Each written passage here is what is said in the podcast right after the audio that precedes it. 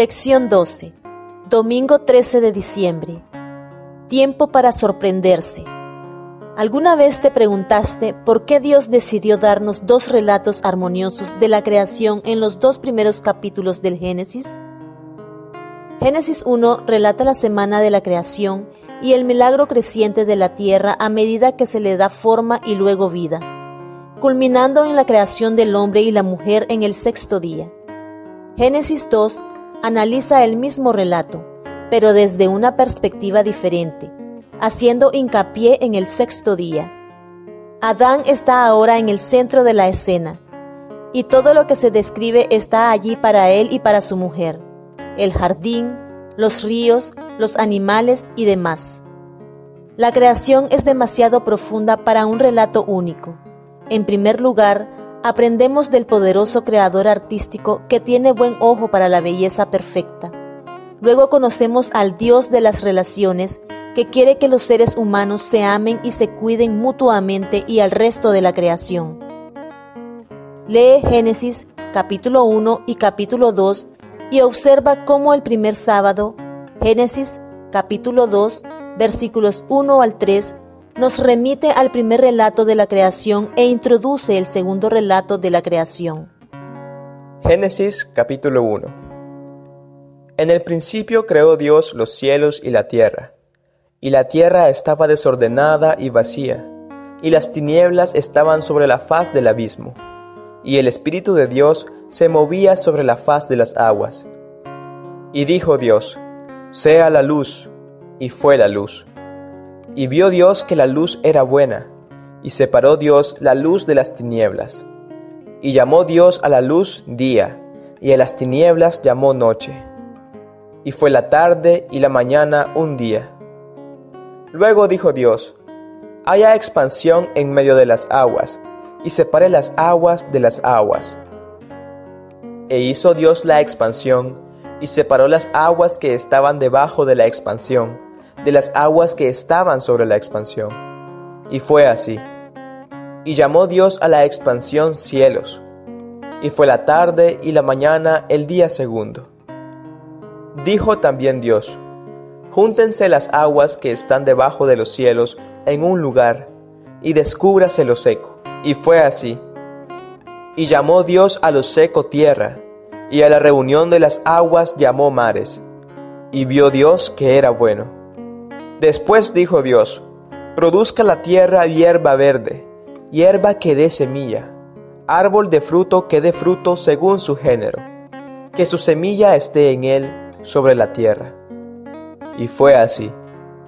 Produjo, pues, la tierra hierba verde, hierba que da semillas según su naturaleza, y árbol que da fruto, cuya semilla está en él según su género.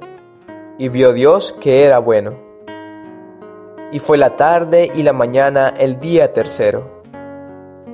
Dijo luego Dios, hay lumbreras en la expansión de los cielos para separar el día de la noche, y sirvan de señales para las estaciones, para días y años y sean por lumbreras en la expansión de los cielos para alumbrar sobre la tierra. Y fue así. E hizo Dios las dos grandes lumbreras, la lumbrera mayor para que señorease en el día, y la lumbrera menor para que señorease en la noche. Hizo también las estrellas. Y las puso Dios en la expansión de los cielos para alumbrar sobre la tierra, y para señorear en el día y en la noche y para separar la luz de las tinieblas. Y vio Dios que era bueno. Y fue la tarde y la mañana el día cuarto. Dijo Dios, produzcan las aguas seres vivientes, y aves que vuelen sobre la tierra, en la abierta expansión de los cielos.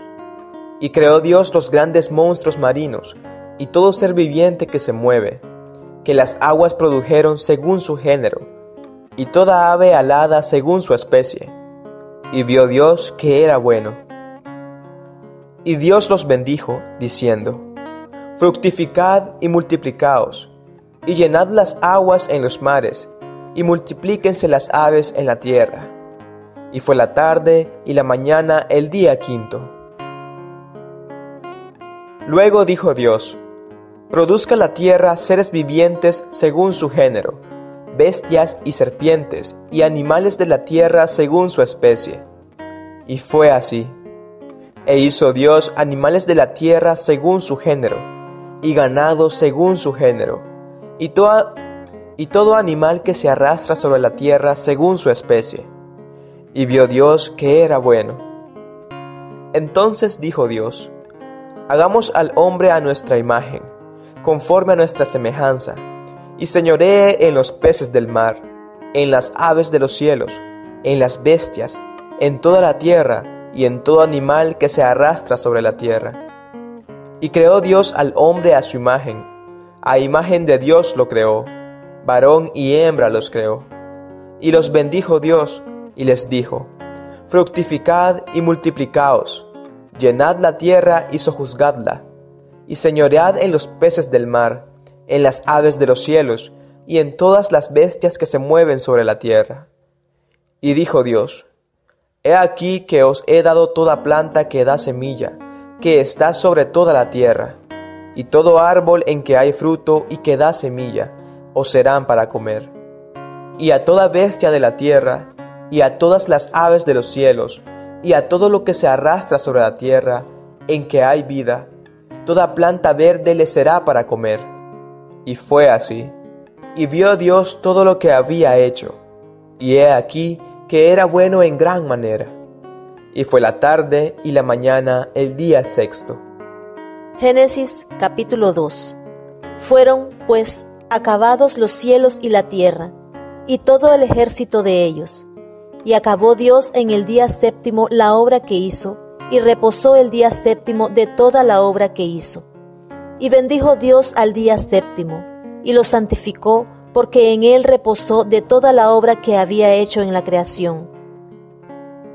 Estos son los orígenes de los cielos y de la tierra cuando fueron creados, el día que Jehová Dios hizo la tierra y los cielos, y toda planta del campo antes que fuese en la tierra, y toda hierba del campo antes que naciese, porque Jehová Dios aún no había hecho llover sobre la tierra, ni había hombre para que labrase la tierra sino que subía de la tierra un vapor, el cual regaba toda la faz de la tierra. Entonces Jehová Dios formó al hombre del polvo de la tierra, y sopló en su nariz aliento de vida, y fue el hombre un ser viviente. Y Jehová Dios plantó un huerto en Edén, al oriente, y puso allí al hombre que había formado. Y Jehová Dios hizo nacer de la tierra todo árbol delicioso a la vista y bueno para comer también el árbol de vida en medio del huerto, y el árbol de la ciencia del bien y del mal. Y salía de Edén un río para regar el huerto, y de allí se repartía en cuatro brazos. El nombre del uno era Pisón. Este es el que rodea toda la tierra de Avila, donde hay oro. Y el oro de aquella tierra es bueno. Hay allí también bedelio y ónice el nombre del segundo río es Gijón.